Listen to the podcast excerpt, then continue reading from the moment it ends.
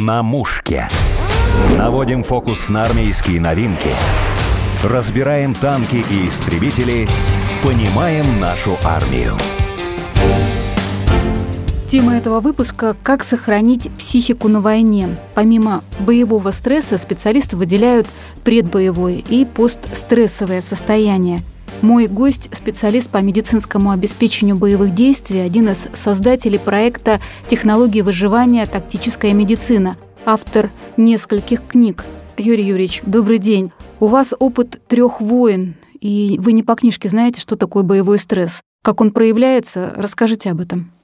Прежде чем ответить на вопрос виды боевого стресса, я, с вашего позволения, э, скажу следующее. Во-первых, стресс – это реакция организма в ответ на негативное воздействие каких-то стресс-факторов, угроз. Стрессы бывают разные. В данном случае мы с вами будем говорить о боевом стрессе. Обязательно нужно различать два состояния – боевой стресс и посттравматическое стрессовое расстройство. Боевой стресс – это мобилизация организма в ответ на условия боевых действий.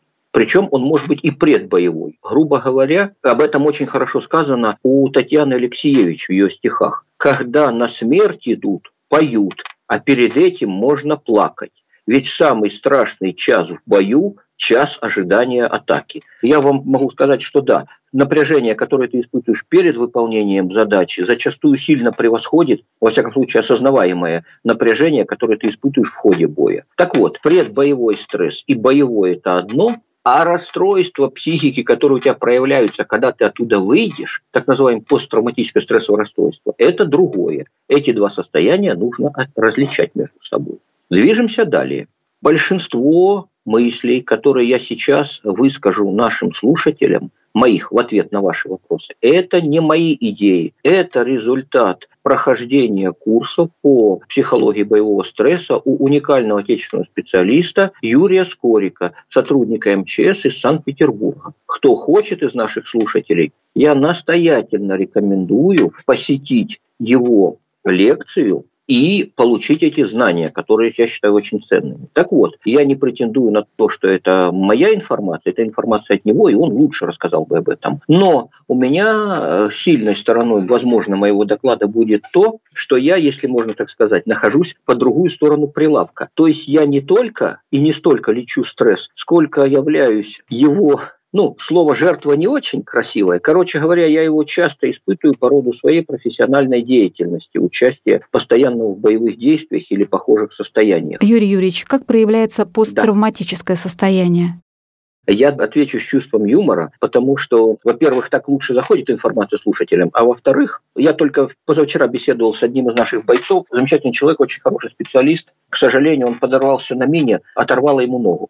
Так вот, он сказал следующее. Я, говорит, прыгаю по дому, смеюсь, хохочу, а все не понимают, что со мной такое. Во-первых, я очень рад, что оторвала только одну ногу, а не две ноги и обе руки. А во-вторых, если не смеяться, то сойдешь с ума. Смех – это защитная реакция психики. Поэтому я вам с юмором отвечу кратко. Когда ты выходишь оттуда, то тебе кажется, что у тебя все в порядке. Но кодовое слово ключевое – кажется шикарно. На эту тему мне написал один из наших бойцов, которому я оказывал помощь. Был тяжелый бой, у него был нервный срыв. Это было в Сирии. И он поехал домой. Вот он мне написал следующее. Родственники считают, что я тяжелый в общении, что со мной дискомфортно общаться. Так вот, для того, чтобы доказать им, что они не правы, я выстрелил себе в голову из ракетницы при них. Хорошо, что кость толстая не пробила. Я понимаю, что это крайнее проявление. Хочу немного успокоить наших слушателей. До такого доходит далеко не всегда. Но примерно это дает представление о реакциях человека сразу после активных боевых действий, как он. Поэтому Кратко вам хочу сказать следующее. Сейчас мы с вами разберем виды стресса, состояние постстрессовых расстройств, много чего. Но главная мысль будет моя простая. Дорогие слушатели, Любой из вас, если приехал с войны, уверяю, у вас в той или иной степени стрессовые какие-то изменения сознания присутствуют. При этом нужно этого факта не стыдиться, нужно этого факта не отрицать самому себе, нужно как можно быстрее это состояние проработать, вынести из него полезный, эффективный опыт, и так вы станете гораздо сильнее, стрессоустойчивее в будущем и эффективнее в своей дальнейшей боевой деятельности. Напротив, попытки самого себя убедить, что ничего страшного не произошло, я, блин, гранитный, каменный, мне все пофигу, приводят к самым плачевным последствиям. Как говорит один из моих наставников, психотерапевт с мировым именем, который стрессовые расстройства в том числе реабилитирует, лечит, это, говорит, похоже на то, когда ты пытаешься надутую водой шарик там, или шину, надутый воздухом, держать под водой. То есть ты сам себе говоришь, все в порядке, со мной все в порядке, а у тебя-то не в порядке. И как только ты ослабляешь напряжение мышц, шарик просто вот выпрыгивает из-под воды. То есть человек, если не работает со своим стрессом, он его загоняет вглубь, а там в глуби стресс ведет разрушительную работу. И в дальнейшем, в самые неподходящие моменты, у тебя может быть срыв адаптации, у тебя может быть агрессия непредсказуемая, у тебя может быть депрессия, у тебя может быть алкоголизм, суицид, вообще все, что хотите. Поэтому стресс есть у всех, стыдиться этого вообще не нужно. Это нормальное состояние перенапряжения психики, вызванное на войне, которое нужно проработать. Если вы прорабатываете его грамотно, вы становитесь гораздо более сильным, эффективным, совершенным воином. Юрий Юрьевич, а как правильно проработать? У, обязательно разберем. Ну, давайте я чуть-чуть поговорю по плану, потому что вы сейчас вопросы зададите, спойлерами мы все интересные моменты вскроем, и слушателям будет не так интересно. Хорошо? Тогда расскажите про причины стресса. Их же много. Все, что окружает воина, плюс внутренние страхи. Причины стресса на войне. Я сейчас сделал смелое заявление. Стресс есть у всех.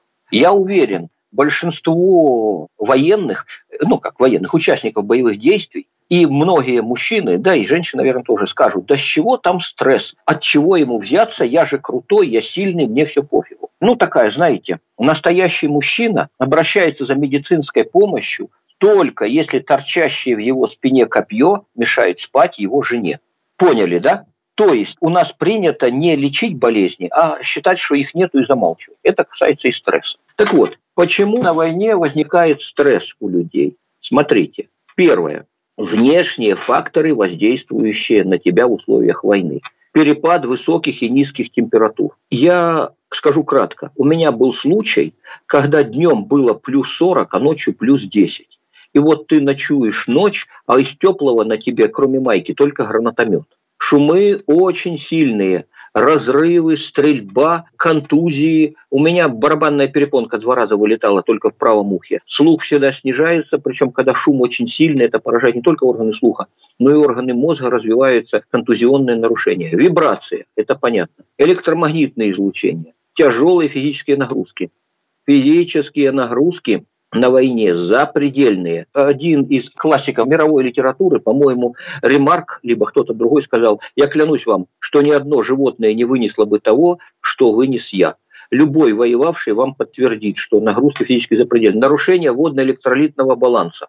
В норме потребление воды должно составлять 8 литров в сутки, не меньше 8, если высокая температура окружающей среды и большие физические нагрузки. Но это же много 8 литров. Мы, когда работали в Сирии, месяцами пили максимум 4,5 литра. Причем вода там опресненная. Она никакого электролита вообще не содержит. Подумайте, что с балансом получается.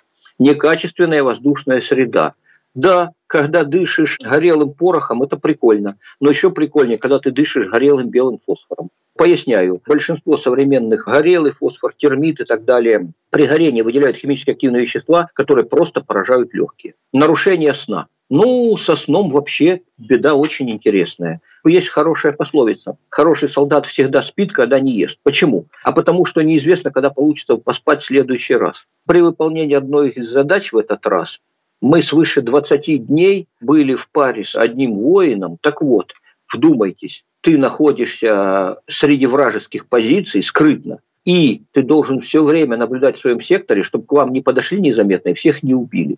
И, соответственно, вдумайтесь, 20 суток, два через два, день и ночь ты все время в боевой готовности. То есть два часа ты можешь поспать, отдохнуть, пока другой несет вахту, а потом ты его сменяешь. И так 20 суток. По поводу нарушений сна. Итак, я перечислил внешние факторы, которые действуют на человека на войне. Внутренние факторы. Страх гибели или увечья. Это понятно.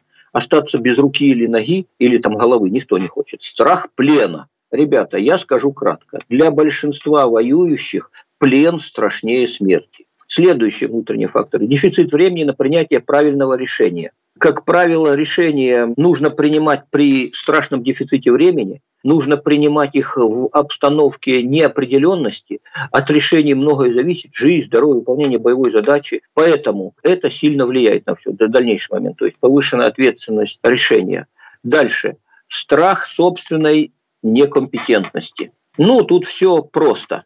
Видите ли, в военной среде очень важна репутация твоя. Для тебя, для окружающих. Малейшая твоя ошибка всегда становится достоянием общественности. Почему? Потому что от каждого зависит жизнь всех, и если ты что-то косячишь, то потом очень тяжело оправдаться. Очень просто все. Пока вы не попали в бой, вы никогда не знаете, до какой степени вы и ваши коллеги к этому не готовы. Как правило, чем сложнее бой, тем больше оказывается неготовность кого-то. А когда люди смотрят, что кто-то не готов, они начинают паниковать и сами. Даже если ты сам красавец подготовился, но если соседи слева, справа демонстрируют признаки недостаточной подготовки, ты начинаешь сильно напрягаться. Я думаю, это понятно.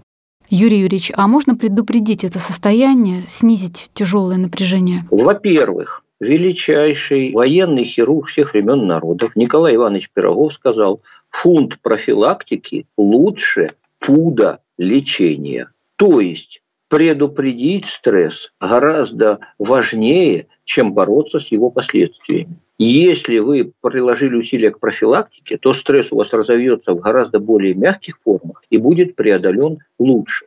Соответственно, предупреждение стресса складывается из следующих факторов.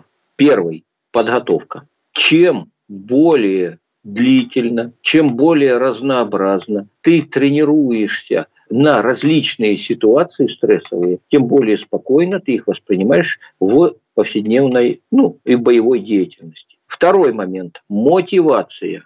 Очень хорошая фраза, опять же, как какому-то Нобелевскому лауреату принадлежит, по-моему, даже. Человек может вынести абсолютно все, если знает зачем.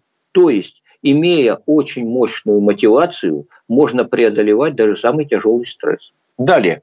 Для предупреждения развития стресса в процессе боевых действий применяется целый комплекс мер системных, должен применяться. Своевременная ротация личного состава, то есть отвод с передовой в ближний тыл, отвод из тыла в места безопасности, куда-то совсем далеко в тыл, потом обратно. Далее, разумное питание, замполиты, комиссары, воспитатели, священники и так далее. Люди, которые профессионально занимаются профилактикой стресса разумное командование, то есть командование должно понимать возможные силы, ресурсы личного состава и эксплуатировать их в соответствии с этими возможностями, не больше того. Подбор личного состава с психологической совместимостью. Психотипы у людей бывают разные. Все мы знаем холерик, флегматик, сангвиник, меланхолик. Так вот, даже уже на этом уровне получается, что, например, флегматики хороши в подразделениях, несущих оборонительные и охранные функции, сангвиники лучше подходят для штурмовой работы и разведывательной. То есть даже подбор личного состава по подразделениям, по коллективам сильно влияет на эффективность.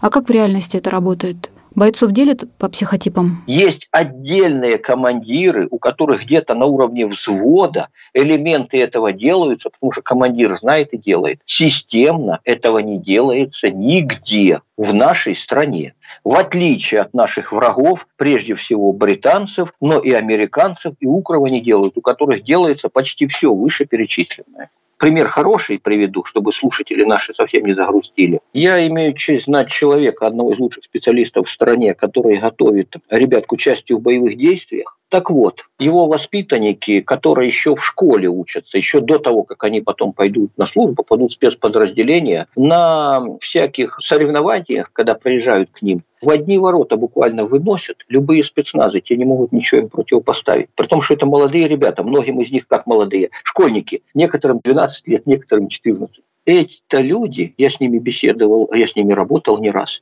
демонстрирующие потрясающую выносливость, физическую адаптацию, боевые навыки в любой ситуации. А знаете почему? У них вообще стресс не развивается. Это настолько хладнокровные, уравновешенные люди с настолько мощной мотивацией, с мощной идеологией своей, базирующейся на православии, что даже вот все вышеперечисленные факторы не приводят к нарушению боевой эффективности. Молодцы, это плюс. А минус в том, что этот человек функционирует десятки лет, о нем знают все, кому положено, и все годы государство ничем этому человеку не помогло. Все, что он делал, он делает сам. Вывод очень простой. Спасение утопающих – дело рук самих утопающих. Любой мужчина должен понимать, что времена лежания на диванах закончились. Сейчас происходит э, передел мира, будут десятилетия жесточайших войн и будет массовый геноцид проигравших. Поэтому есть такое классное стихотворение у Байрона, по-моему. В соседстве с безжалостным врагом испанец должен быть солдатом или рабом. Значит, каждый человек должен сам готовиться к своему возможному участию в боевых действиях, потому что кроме него самого купить ему снаряжение хорошее, экипировку, натренировать его, подготовить и подготовить его семью, чтобы семья его поддерживала и реабилитировала после войны, вот кроме него самого этим не займется никто. Вот такая основная мысль будет. Как утопающему помочь себе? Где лучше потренироваться? Довольно просто. К счастью, есть выдающийся военно-патриотический клуб «Партизан» в Питере, есть клубы там «Волкодав» и так далее в Москве, мы с ними дружим. Есть наш проект «Технологии выживания. Тактическая медицина». Юрий Юрьевич, как помочь себе и своему боевому товарищу? Что делать? Я записал целую кучу простейших советов. Я их вам сейчас зачитаю. Простейшие советы. Если у вас состояние ступора, то разминаете височно-скуловую часть лица и шеи пострадавшему, ну, у кого развилась ступор, поговорить с ним. Если у пострадавшего двигательное возбуждение, то либо успокоительных препаратов дать, много всякого бывает там, даже в открытом доступе, либо физические упражнения. Привычная физическая активность, когда человек поприседал, поджимался, оружие разбирает, собирает, успокаивает. Если у человека развиваются соматические нарушения, желудочно-кишечный тракт, желудок, тогда человеку можно дать таблетки э, непосредственно от э, гастрита, от сердечно-судистой деятельности, обострения.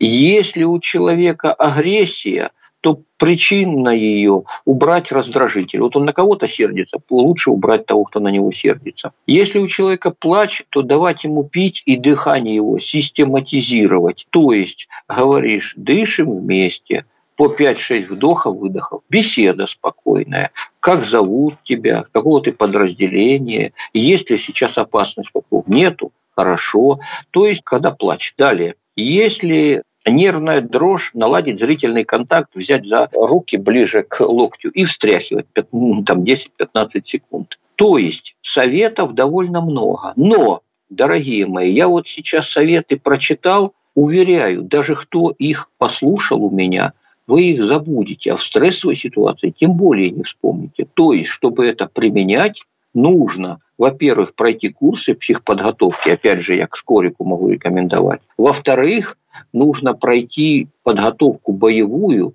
чтобы у тебя наложилось одно на другое, чтобы в стрессовой ситуации ты не забыл все это сделать. Среди физических способов снять стресс – это активности, в том числе бег, массаж, ключ Алиева, который, по вашим словам, очень помогает. А что еще? Вернувшись с войны, ходите в баню. Чем чаще, тем лучше. На войне ходите в баню. Чем чаще, тем лучше. Если нет нормальной бани, ребята в Сирии делали баню из камешков, накрывшись плащ-палаткой, и с какими-то там вениками местными эвкалиптовыми. И то результат хороший. После бани по-другому чувствуешь себя, да? Конечно, хорошо чувствую. Так как же? Во-первых, у тебя открываются поры. Пока ты находишься при выполнении боевых задач, организм старается не болеть, и в коже капсулируется большое количество вредоносных бактерий. Плюс гигиена проблемная, не всегда же можно помыться. Когда ты в бане, поры открываются, с потом эти бактерии выходят наружу, а из-за высокой температуры мрут. И, соответственно, твой организм очищается от простуды. Следующее. Высокий перепад температур которые происходят в бане, нормализуют работу сердца, снимают судороги мышц. Короче говоря, баня действует комплексно и очень эффективно. Применение бани в боевых условиях и после войны – основа успешного восстановления. Вы вначале говорили, что качество сна очень влияет на боеспособность. Если 0 часов сна, то боеспособность максимум трое суток. На третьи сутки 100% личного состава выходит из строя. Значит, спать нужно. Желательно спать в лучшее время для сна с 22 до 3. Минимальное количество сна на войне для солдата 4 часа, для офицера 6. Для офицера 6 потому, что офицер думает за себя и за своих солдат и отвечает за большее количество задач, ответственность больше, поэтому больше нагрузка на мозг. Очень важны условия сна. Если один из моих учителей, у которого я учился выживанию в сложных природных условиях, он говорит, лучше потратить больше времени и хорошо обустроившись, нормально выспаться, чем как попало завалиться и всю ночь мерзнуть, мокнуть и мучаться. Вот очень многие люди это недооценивают. Если ты спишь в ботинках, если ты спишь в тяжелой одежде, тем более в форме, в бронежилете, если ты спишь где-то там, не дай бог, мокрое основание, промок во сне и далее, то даже длительный сон не дает полноценного восстановления. Юрий Юрьевич, какие пожелания дадите нашим мужчинам, которым предстоит мобилизация или кто уже там за ленточкой? Я для наших мужчин начну с юмора, а потом перейдем к более серьезным вещам. Это анекдот времен войны во Вьетнаме, когда типа американцы нашего летчика сбили, в плен он попал, и вот они его пытают, мучают, пытаются узнать устройство самолета, а он молчит. А потом даже сбежал, вернулся к своим. И вот командование говорит, проведите беседу с молодыми летчиками, научите их мужеству, стойкости. Он сел, закурил, подумал, говорит, ребята, учите материальную часть самолета. Кто не знает, в плену за это так сильно бьют, что я хотел сказать. Недавно ко мне обратились с жалобой, что вот бойцы спецназа их заставили в поле ночевать. И они жалуются, вот кто виноват, генерал или еще кто-то. У меня глаза были огромные, как тарелки. Какой же это спецназ, что он не может заночевать в поле? Так вот, дорогие граждане Российской Федерации, кто случайно еще не понял. Нас собрались уничтожить. Всех поголовно. Женщин, детей, стариков, жен ваших детей. Единственный, кто может их защитить, это вы, каждый из вас. Кто хочет убежать в Грузию, Армению и так далее, у меня к вам будет простое сообщение, оно вас огорчит. Там вас силком мобилизуют и погонят воевать против нас штыками в спину. Поэтому вариантов нету. Чем быстрее каждый мужчина России осознает, что мужчина – это защитник, тот, кто щитом защищает своих близких, тем быстрее и с меньшими потерями мы решим наши проблемы. Соответственно, вы можете сердиться на президента, министров, вы можете обращаться к Богу, кстати, дело плохое, но за вас вашу работу защитить своих близких никто не сделает. Готовьтесь к этому делу самым надлежащим образом, готовьтесь каждую свободную минуту, готовьтесь всесторонне. Обучение, связи, снаряжение, экипировка. Как именно готовиться? Мы сотрудничаем со многими другими проектами. Кто захочет пройти подготовку, в особенности это касается мобилизованных сейчас, в меру скромных сил организуем вам возможность уже там пройти эту подготовку. Соответственно, даже не знаю, еще раз только могу повторить, спасение утопающих – дело рук самих утопающих. В голливудском фильме прилетает один супергерой и спасает целый город. В реальной жизни спасение целого города от нашествия вражеской армии, работа каждого жителя города и прежде всего всех мужчин, живущих в нем. Напомню, это был Юрий Евич, один из создателей проекта «Технологии выживания. Тактическая медицина», специалист по медицинскому обеспечению боевых действий. На мушке.